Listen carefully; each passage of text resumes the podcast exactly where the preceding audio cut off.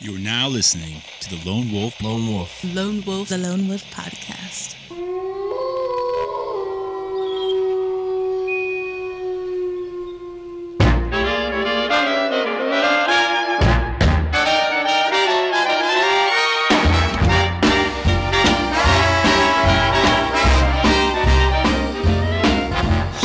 Chicago, Chicago. Hello, everyone, to episode 17 of the Lone Wolf Podcast on a very rainy day in Alton, Illinois. Uh, it's good, though, because we got a lot of farmland here that needs the rain. Um, but just like a couple episodes that I've done before, I uh, traveled and felt compelled to tell you about it. Um, so let's just get into that real quick. So let me just start off with saying uh, I'm not sure what date it was, but um, me, my brother John, and uh, a guy we know named John, who's also named John. Uh, his name's John. Actually, no, I'm not going to say his last name. Who cares? Um, we went to Indianapolis, which was a city I've never been to before, uh, to go see Dr. Jordan B. Peterson, aka, AKA the Canadian Sage, aka Kermit the Frog. Um, the guy is I, I don't know how to explain him. Well, I guess let me just explain who he is as a professional person. He's a practice or he's a veteran clinical psychologist. Uh, been doing it for many years, got thousands of hours in it. He is a University of Toronto psychology teacher and a uh, author as well. Uh, but basically, he put out a book this year called 12 Rules for Life, an, an antidote to chaos and he's just doing a book tour for that. One of the stops was Indianapolis. And so uh, me and my brother and John did that. We took a little three and a half hour ride, which is like nothing. Uh, ever since I took that ride back from my trip when I went out west, I think it was like it had to be 22 or 23 hours driving from uh, central South Utah. Um, I think we went through a little little tiny bit of Arizona and then through New Mexico, Texas, Arkansas, or not Arkansas, Oklahoma, Missouri, and then Illinois. I think it was like 20, it had to be 22 or 23 hours. So like three and a half is, that's a walk in the park for me. But uh, yeah, we went to Indianapolis. Um, I was surprised by how clean and how just nice the city looked. Um, yeah, that was, so that was kind of nice. We uh, got there and then uh, we were kind of hungry. So we stopped by a place called Goodfellas Pizzeria, which is like a New York style pizza. But I, I was kind of, uh, I was a little bit um, disappointed. It was called Goodfellas, and I was expecting to see some Goodfellas, like the movie by Martin Scorsese, Scorsese or Scorsese. I don't. Tomato, tomato.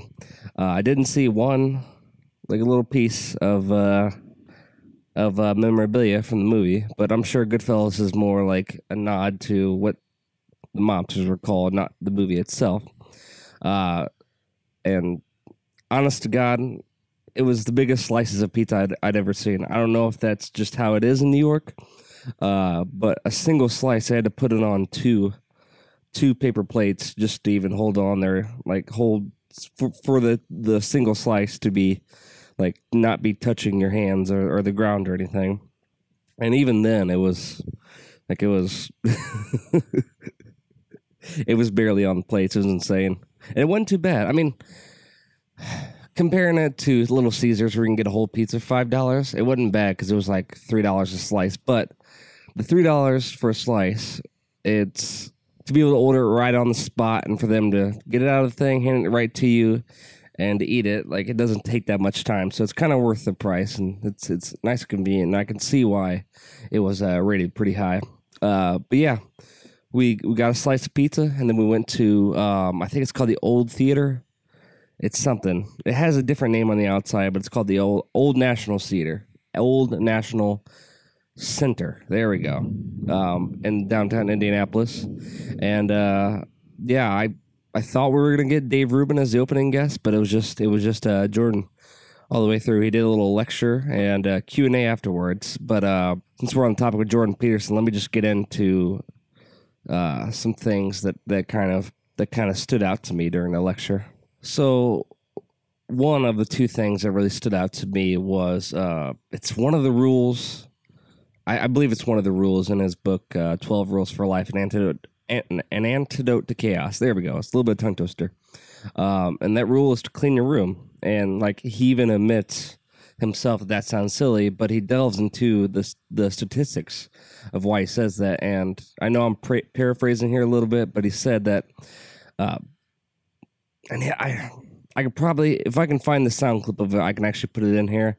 Um, I actually tried to download the the talk on YouTube, but for some reason I don't know if it's legal reasons I wasn't able to like download it. I'll still try to do that um, if I can, uh, but if not, I'll just use this as as uh, kind of what I, I remember hearing at the lecture, but also re-listening to on YouTube. And he says. Uh, let me see. Let me try to find my place again. Sorry. he says that a seventh, one seventh of your life is spent in your room. And he said that if you spend a seventh of your life in, in that room where, you ha- where, where your habits manifest, then why not be disciplined and make your room as pristine and as beautiful as you can? He says the I oh well actually before I dive into like what else I had written here, uh, it's another thing I didn't write down, but he said that um, kind of what is right in front of you? What is right in front of you that you can make better? What hell? What hell is right in front of you that is making your life even the tiniest micro, like microscopic bit worse? And he said, "Well, it's your room, and like, why not start with that?" And uh, but let me get back to what I wrote about that here. Just give me a second. And uh, so what I wrote here is the idea is that your room is a microcosm is a microcosm of your larger surroundings, and that how efficient your room is set up uh, will bleed into how efficient you could be in the community and in the world. But also the psychology of what a messy room does to you will also bleed into the world. Like if you have a messy room, stresses you out, you can't find it, where anything is, you give up trying to find something, then that kind of behavior can. I'm not saying it always can, um, at least from my knowledge, but it can lend itself out into your community life and uh, I just kind of thought that was pretty interesting because like like he kind of jokes about it. He's like, your mom has told you to clean your room all the time, but um, and it's it's easy to kind of shrug that off as like, oh, that's just silly. But when he dives into that, you you, you didn't really think about it like in a deeper way like that. Like it's actually pretty important to um it's actually pretty important because it's not just a good habit or a good thing to do, like keep your room tidy, but it's, it's good. It's good for your soul, good for you as a person in your everyday life and in, in your life as a timeline. And number two, um, now this one was a little bit more serious and kind of sad. Uh, but after Jordan Peterson did a lecture, I think it was 70 minute lecture, uh, or not really a lecture, just him talking, him just going over his book uh, whatever you want to call it. Uh, he came out and did a Q&A session for the crowd. And uh, somebody asked a question, quote, I plan on taking my own life very soon. Why shouldn't I? End quote. And Jordan responded to that by saying that you have no idea how long of an impact that has on the people that love you. He said that he's personally had clients of his that have never gotten over the death like decades later, they've never gotten over, and they keep on going over and over uh, this vicious cycle in the head about what could I have done. Uh, just, I mean, it's not it's it's not their fault, but they they just keep on coming up with reasons over and over again, and it's like it never ends. Even decades later, like the family never gets over it. Um, so that was one of the reasons that he said not to take your own life. Uh, he also said that you have no idea how intrinsically valuable you, valuable you are, and how you owe it to yourself and to, to society to offer your value. And that that point is something that I'd like to expand on a little bit more, actually. Uh, in the various talks with my uncle Jeff, who was on uh, episode thirteen, I believe, yeah, episode thirteen. Um, him and I have had some talks about that because, like, we left the church and we're just looking for the truth or just like other things, but we came across. Um, sorry, I said across. It's a, it's a bad habit. There's no T or D at the end of a cross.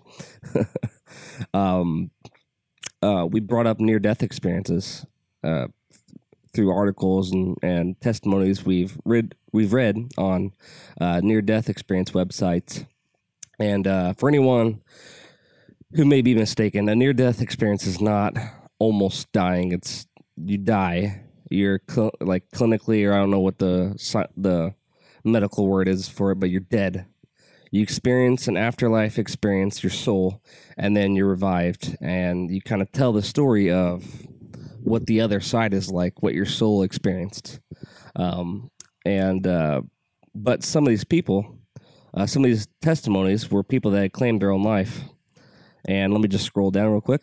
They said that they were shown their life review or judgment or whatever you want to call it. Um, th- a lot of people who have near near near death experiences call it the life review because they said they're not being judged by this this ever loving being in front of them. They're instead instead judging themselves off this pure standard of love that's emitting uh, like through every cell of their soul or whatever. And I don't know, I thought that was pretty cool. But they're showing they're showing how um, their suicide kind of was like a ripple effect. How how it started like a stone being thrown in water, but then it rippled out until eventually it affected the whole world. And I, I'll admit, I that never made much sense to me, um, or I didn't really grasp it fully um, whenever my uncle told it to me. But after Jordan Peterson's uh, lecture, I kind of my brain munched on that a little bit. It came back to me, and uh, I just thought about it. That immediate impact that a suicide has on your family, and if that if they never get over that, think about if they live for another forty or fifty years. Of of course, it's going to have a ripple effect out into the world. And I just thought, let's say you have I don't know two or three brothers and sisters, or how many ever you have in your family and you kill yourself. That's something that that can't be reversed. So for 40 or 50 years or however long, their attitude towards life and their behavior towards people is changed for 40 or 50 years. And it's it's it's forever change in a way that they can't go back from because it's like my my brother or my sister who I loved is dead. And think about how many people that you come in contact with in 40 or 50 years. I mean just in a year it's like you you can't even wrap your your head around how many conversations no about no matter how small or big they are you have in just one year in just your small community whatever town or city you live in. Now multiply that times how many years that's a lot of people. And think about how connected you are to just your your small little web. But you're branching out to uh, the larger community, and then there's the web grows bigger and bigger and bigger. And it made sense to me, like, oh, okay, yeah, that makes sense. That like the impact might not be as severe the farther it spreads out, or the farther the farther the ripple goes from the impact of the stone that was thrown into the water, but it does affect the world. I don't know, it kind of blew my mind when I thought about that. But yeah, that the the clean your room and the suicide thing really stood out to me. I and like yeah, as soon as we got done with that, I uh or as soon as we got back to Alton from Indianapolis, I went and got like this big tub and just cleaned up my room. I felt inspired. And uh yeah, I kind of listened back to luckily someone recorded it. I kind of felt like I should have and just kind of wrote down notes. But uh, I just feel like those two things really kind of hit me hard. One because I, like most people, can get in a bad habit of letting our rooms get messy, but it's like it's good to do that, and um, it's good to be reminded in a very articulate way um, that it's not good to like don't even entertain the idea of suicide at all because you have no idea not only to yourself but to the world really um how bad that is and that that should never be the option. In fact he told the the person male or female um anything's better than that. Like anything's better than suicide talk to a, a psychologist take meds i know meds like the antidepressant meds ha- can have bad side effects but it's better it's certainly better than the other option uh, yeah, just like any other option's better. Trust me. Like he knows, he's seen it. And uh and while this isn't connected to Jordan Peterson, it actually made me think. I recently stumbled across a video on the Facebook, and it was one. It was a guy who jumped off the Golden Gate Bridge in San, in San Francisco and lived, and he's one of like fifteen uh, survivors. And that that bridge is, oh gosh, it's like it's really high. It's like three hundred feet up, and uh, not to mention how heavy water is. Like like it's yeah, it's, it's like that's that's pretty much guaranteed death. And he said, fortunately, he lived, but it was the most pain he's been into. I guess he just landed like not perfect, but in a way so that it wasn't fatal. Um, but something he said was pretty profound, and he said the millisecond after he let go, he regretted it, and he was just thinking about how many people they regretted it as soon as they let go, but they're they're not alive to to let people know that they regretted it. And uh, his kind of message was ju- was kind of the same thing as Jordan Peterson, but he actually tried to take his life. He said, "Just like it will get better. It sucks right now, but do not do it. It's not worth it. You'll regret it. Like most people don't have the chance to regret it." Because they're dead, and there's no coming back from that. Like, like take this take this advice and and please please don't make light of it. But going back to the um the clean your room thing the clean your room thing i actually found an article online and uh it broke down the clean your room thing into four little steps and uh one and after i say one i'll lead it up with like the the bold the bold letter point in which uh the the kind of rest of the text is summed up by uh, one, it's not easy to clean up your room. Many would think that such a simple concept would be easy and simple to execute. Well, unless you're someone who's high in or, or orderliness and conscience, conscientious. I can't say that word. Conscientiousness, and I pronounced it wrong. Like myself, then you're going to find it quite challenging to summon the effort for a task like cleaning your room. Many either don't care, don't see the importance of it, or are content with the superficial chaos. In fact, many don't even perceive it as chaos, they just accept it. So the first thing he showed me was empathy for other people. Because it's easy to lay judgment and ask, how can people not do something so easy and impactful? Well, because it's not so easy for them, nor do they perceive it as an impactful. Two, your room is a symbol for growth and potential. And here's a quote from Jordan Peterson You want your room to be set up so when you walk in there, it tells you to be better than you generally are. End quote. How can something so simple as a bedroom have this effect? Well, as Peterson infers, your room is a symbol for your habits. When you walk in your room, you either walk into disorder and confusion or you walk into orderly direction where everything is in its place. But it's not about obsession, open parentheses, which can happen to those who are very high and or- orderliness in in parentheses. It's about a simple French phrase they use in the culinary world, mise en place, which translate to English everything in its place. And sorry if I mispronounce the French word. I'm I'm, a, I'm an American. We don't speak that French. Um, but number three, uh, some may resent you for wanting to clean up your room. If you live in a chaotic environment where no one is taking responsibility for their environment and life, you're likely to run into confrontation for attempting to perform such a task as cleaning your environment. Those who are disorderly, high in neuroticism, and low in conscientiousness, there's that word again, uh, will likely get angry at your attempt to clean your environment. Peter suggests they may think or say, but mostly think. Who do you think you are? You think you're better than us? Why do you think this is worthwhile? You cast the weaknesses and flaws of another in a dim light by trying to improve little parts of yourself, such as cleaning your room, uh, hence the emotional response that often occurs. Peterson's, Peterson suggests many might have to go through a civil war in their household to be allowed to do something as simple as keep their room clean. Just another reason that cleaning your room is not as easy as people think. Point number four and the final one everything around you is full of potential. So maybe all you have is a small, decrepit room that has a leak in the ceiling. Peterson quotes Fix it up. There's more there than you think. See what happens if you fix it up. You'll fix yourself up simultaneously because you'll have to get disciplined to fix up the room. So then you have a fixed up room and you'll be a more fixed up person.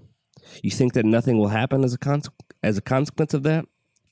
And to sum it up, uh, that fourth point is the idea is that everything around you has more potential than we can ever full, fully utilize. And I guess that actually sums up the entirety of, of the article.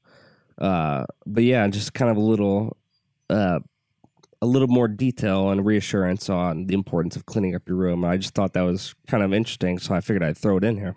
But um, so yeah, that was one of my two recent trips, and the second one was a little bit more, uh, little more fun. I mean, Indianapolis was fun, but this one was more for just leisure and not for uh, kind of going to get some life advice. But I went for my second time to Chicago, uh, which is really a shame that I've only been there twice. It's a beautiful city, and I live in Illinois, so all I got to do is hop on the uh, all I got to do is hop on the Amtrak, and four and a half hours. I'm pretty much four and a half hours, five just to be safe. Uh, but I'm there. I'm there in the third biggest city uh, in the United States, and one that actually feels to me like a true city. Like it has that that mix of old and modern, much like New York City. But yeah, I was basically just kind of going there to do the stuff I hadn't done last year. So last year I went and saw Coldplay at Soldier Field. I you know went to Portillo's, got the hot dog, got the the Italian beef sandwich. Uh, what else did I do? Went to Wrigley Field, although I really wish I would have prepared a little bit more uh, because I only stayed for three hours because I was just so in a frenzy of like trying to get to my Airbnb and then I didn't sleep at all. And I went to Wrigley Field absolutely exhausted. And I, I don't know, I, I forgot to take a picture in front of it because, like, with this day and age of narcissism, did it really happen if, if you didn't take pictures of it? Plus, you can just like steal so many other people's pictures and claim them, claim them as your own. So the only way to like say, "Hey, I'm at Wrigley Field," like historic field, is to have someone take a picture of you. So, um, yeah, I did that. I went to Soldier Field, saw Coldplay, went to Navy Pier. Um, let me see what else I did. Uh, not only this time, but last time I, I stayed in Chinatown. Just a really, really cool neighborhood. It's really neat. Um, really, you really do feel like you're in China when you're in Chinatown in, in Chicago. Um, let me see. You know? I'm not gonna lie. It might come to me here soon, but I don't remember what I did last time. But basically, uh, the second time around, I was just filling in the gaps of what I didn't do last time. So last time I didn't do uh, the river cruise. I didn't do the river walk. I uh, I wanted to go to uh, the White Sox field last time, but they're out of town, um, so I didn't get to do that. You know, I actually didn't think about this. I, did, I should have went to the, the United Center this time too, just to kind of like check the outside of it out, check some of the statues. But yeah, so I went to White Sox Field. Well, actually, I didn't go to White Sox Field. I planned on, but they got postponed, and I just didn't feel like making up the next day because I only stayed for like a day and a half.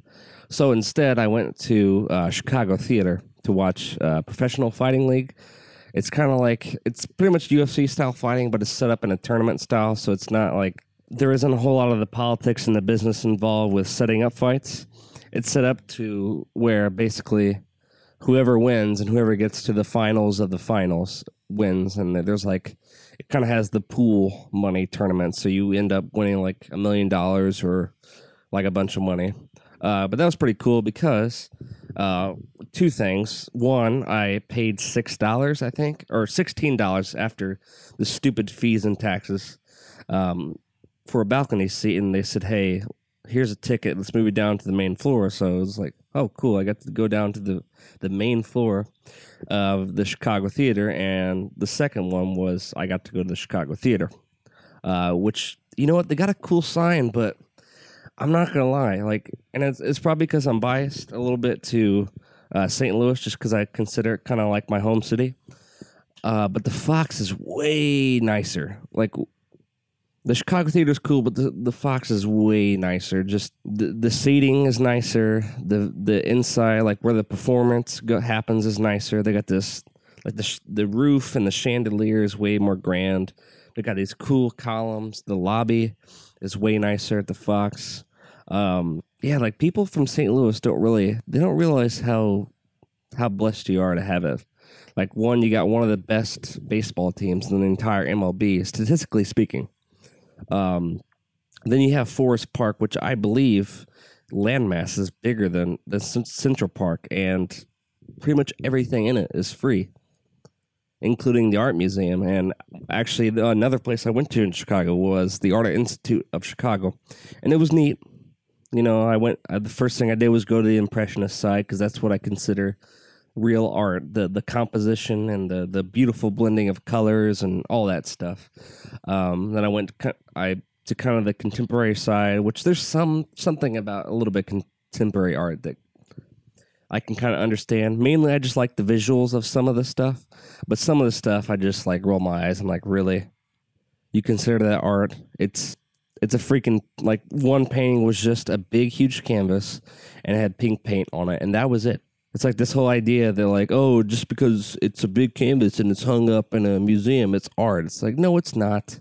It looks like a freaking big, huge sample, like a paint sample that you would get from Lowe's or Home Depot. It's just garbage. Uh, but while I was like exploring the art, the Art Institute of Chicago, once again, I was comparing it to the St. Louis Art Museum. I'm like, you know what? Like, this is cool, but like, you can't beat free. Like, the St. Louis Art Museum has a amazing collection and it's free. Like you don't like you just walk in there, you don't have to pay anything. And I'm pretty sure the other times I've been there, they've kind of like checked my bags. Um, but you don't have to. Like with, with the Art Institute of Chicago, you have to. You have to check in your bag. So on top of your fee, which uh, because I'm an Illinois resident, they took a whopping two dollars off of my ticket. So it cost me twenty dollars plus two dollars to check in my bag. So it ended up costing me what it would cost a full price uh, out of state ticket. But yeah, I just couldn't. It, it was good, but it was I couldn't justify paying zero dollars versus twenty two dollars for an art museum. Oh yeah, something I forgot to mention. Uh, if you ever plan a visit to like a city um, check your forecast. like it was cool for pictures, but I, I I picked the two the two days I was in Chicago, or the one and a half. Uh, it was both. It was rainy. It was just foggy and rainy. So, like some of the skyscrapers, I I I just love to look up at architecture. You couldn't see all of it. You couldn't see Trump Tower. Uh, you couldn't see the top of Sears. Couldn't see the top of like some I forget what it's called, like Chase. You know, just some of the the big sky, uh, and legendary skyscrapers there. Plus, uh, it was not only is it rainy, it's called the Windy City for a reason. So on top of this rain, uh, it's windy, and I don't know if all cities are like this or just Chicago, but the wind picks whatever direction it wants to go in. It's like you can't plan for it to be consistently blowing one way. And so I had this little cheap little um, like six dollar little small umbrella you could fit in like a coat pocket. Um, I couldn't tell you how many times the stupid thing flipped upside down, like inside out, and I had to like shove it or do a little jerking movement to uh, to push it inside out. So that was kind of like a pain in the butt, and just yeah, it's rainy, windy. Uh, my phone's getting wet because I'm trying to like pick up an Uber and I'm doing the whole Google Maps walking directions. And then while you're paying attention to your phone, you walk into a puddle and you get your freaking shoes and socks all wet. That's that's one thing I should, probably should have done. I should wear boots or some type of sealed shoe, uh, so I didn't have to worry about getting my socks and shoes all wet. And then you got to worry about the ugh, the smell. Ugh, you know, nothing like getting your socks wet. Uh, but one of the things I will say, and I've never been to New York City, I have, uh, but I have a feeling like I'd like Chicago better. Um, like Chicago has the old city feel to it, just like New York, but unlike New York City, uh, it has a pretty good sized river that cuts right through the heart of it. Like obviously the East River and the Hudson River that cut through the boroughs of New York City, but they don't have a river that just cuts through the heart of that. And I, I think that is such such an uh, an awesome and unique feature of Chicago, and the fact that that river is the result of water come. It, yeah, I believe it's the, wa- the result of water coming in from uh from Lake Michigan. And there's another thing. Uh, if you're staying in like New York City, Manhattan, uh, you kind of have to go a little bit to to go to the Atlantic Ocean. Whereas Lake Michigan, which is basically an ocean, you don't really have to go that far at all. And, and there's there's beaches there, and there's, I mean, they're not like you know Florida beaches, but there's beaches nonetheless, and there's there's quite a few of them you can go to.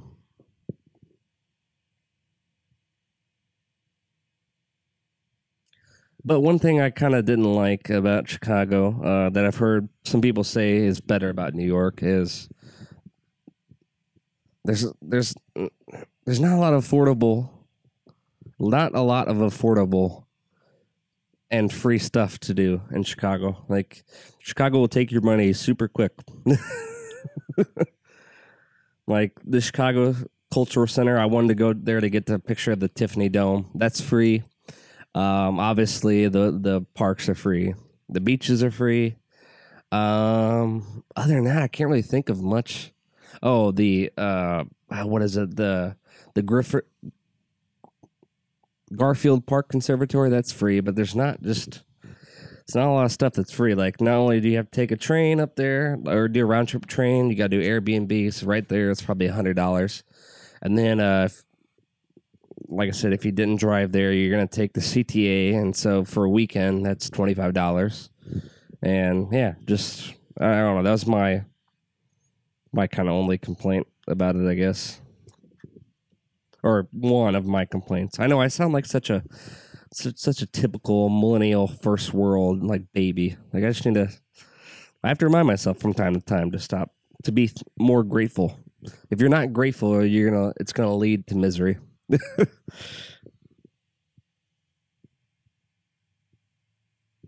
oh yeah, and another thing I noticed, and, and this is not a, a this is not a put down to a lot of Chicagoans, um, but I've noticed, and you know, I don't expect a lot of people to know Alton, Illinois, or certain things about like Southern Illinois, Central Illinois.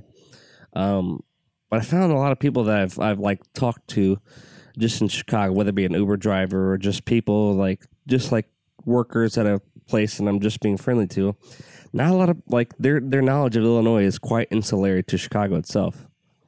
And I just thought like that's kind of a shame because there's a lot of beauty, especially nature wise, and um, a lot of culture and a lot of neat things about Illinois besides Chicago. Um, and I don't know. I just thought that was kind of a shame. One tip I would say if you haven't been to Chicago is with all the like the traveling between the L train and walking you have to do. If you go to a restaurant and there's a wait time, just just wait. Um, so the day I went there, I'd only eaten like one meal. I'd snacked on some stuff, but actual meal, I'd only had one, which was a, a gyro at this place called Gyromania. And dude, it was one. It was it was obviously it was honestly the best gyro I've had. Like you order it there, and I got a gyro basket, which you can get like the the gyro, and you get either beef, lamb meat, or chicken. Uh, I of course did the lamb meat because that's like the OG way to get it. Um, and I kind of wish I would have gotten like er, Greek herb potatoes or the Greek fries, which they put like feta cheese and stuff on. But I just got French fries. Um, but yeah, you order it and you see them take a super sharp knife, and they have like this lamb, like pre cooked lamb leg or something there, and it's on like a ups. It's like a on a vertical rotisserie or something, and they just shave the strips off right there in front of you. Like you see it, you can physically see it with your own eyes, freshly being made. And they take it over to the grill and they fry it, uh, and they put tortilla on there, and they give you, uh, or at least I got tomatoes and onions and the tzatziki sauce, which is just the Greek way of saying cucumber sauce. And uh, unlike a lot of gyros I've had, you know how when you stack like all the ingredients on there, the pita itself or the pita bread can hardly hold the sandwich or wrap, whatever you want to call it. There was so much lamb meat on there that I, I, I like the pita bread could not hold in all the lamb meat. It was just the lamb meat itself, no other toppings on there. Uh, so what, that was nice because you know I was super hungry and I wanted a lot of food, just like a typical American. Um, but I uh, until then I I, I kind of I've been using a restaurant here in actually Godfrey, Illinois, called the Round Table as like my standard of what a gyro tastes like. They've got really good gyros, but this place in Chicago, um, I actually found out about them through Google Maps. uh, Through Google Maps, I typed in best gyros in Chicago, and some magazine, some foodie magazine or whatever, said these are the best gyros in Chicago, and I think it was in the West Loop. Uh, but man, they were right. Like that's my new standard of how good a gyro tastes. But yeah, that was the night before. But back to my story. Uh, the next morning, I woke up hungry, like, and I spent way too much time try- trying to figure out like what breakfast place I was to go to. But finally, I just set it on someplace, uh, kind of near I uh, the Navy Pier ish side of Chicago. It's this place called Wild Berries uh, Pancakes and Cafe, and they say it's like the best like cheap cheap breakfast you can get. But when I got there, I saw people were like waiting outside. This is a thirty minute wait time, and so I just spent you know a decent amount of time debating. Uh, should I like stay here or should I not? I ended up leaving, and I figured I'd go to another place that I found on Google Maps, and I could not find it for the life of me. Uh, finally, I just gave up, and the depressing end to the story was I gave up and went to McDonald's. There's all these amazing restaurants you can go to in Chicago that are like they might I don't know if they're a franchise, but they're just they might just only be located in Chicago and they specialize in crab. And I went to McDonald's. Granted, it was a nice McDonald's. It looked like it was in the financial district of Chicago, so it was kind of it looked like it uh looked like kind of catered to the more wealthy. Uh but nonetheless, I went to McDonald's. and uh, I actually probably spent as much money as I would have got as I would have spent at the the first place. Um, and if I just stayed at the first place, I wouldn't have wa- lost all this time. But I I gosh, I spent a good amount of money. I got, uh, I got one drink, but then I got three sausage, cheese biscuits, and four hash browns. Like just a total, total pig. so that's my, that's my tip. Don't, don't, don't give up. Don't settle on McDonald's. Just go to that place and gosh dang it, treat yourself and wait in that line because it's probably worth it instead of spending ten to twelve dollars on food you can get literally anywhere else. Like where doesn't McDonald's exist? I mean, I'm sure it even exists in like some of the poorest third world countries. There's some McDonald's, some rundown McDonald's somewhere.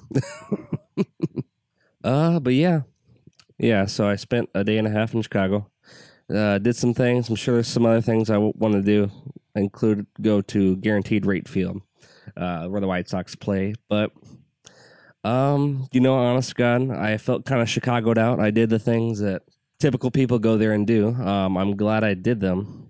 Um, I'm really glad I actually brought my laptop because I got a lot of writing done for podcasts and just writing in general done. But uh, other than that, yeah, there's not really much else to say. Uh, like I said, just felt to I felt inclined to share the stories and and travels and tips, whatever that I have with my travels. But uh, yeah, this is episode seventeen, and um, I'm actually recording this in advance, so I don't know who the guest is gonna be on episode eighteen.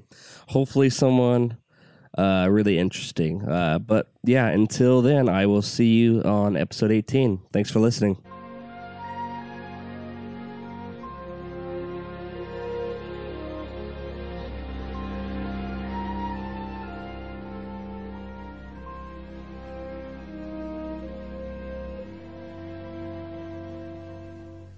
Now this could only happen to a guy like me and only happen in a town like this. So may I say to each of you most gratefully as I throw each one of you a kiss. This is my kind of town. Chicago is my kind of town. Chicago is my kind of people too. People who smile at you, and each time I roam, Chicago is me home. Chicago is why I just grin like a clown. It's my kind of town.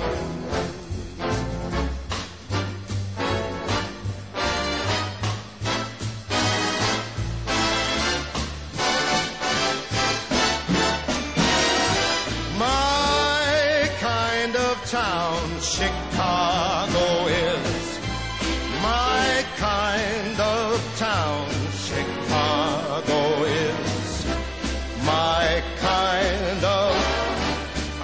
razzmatazz.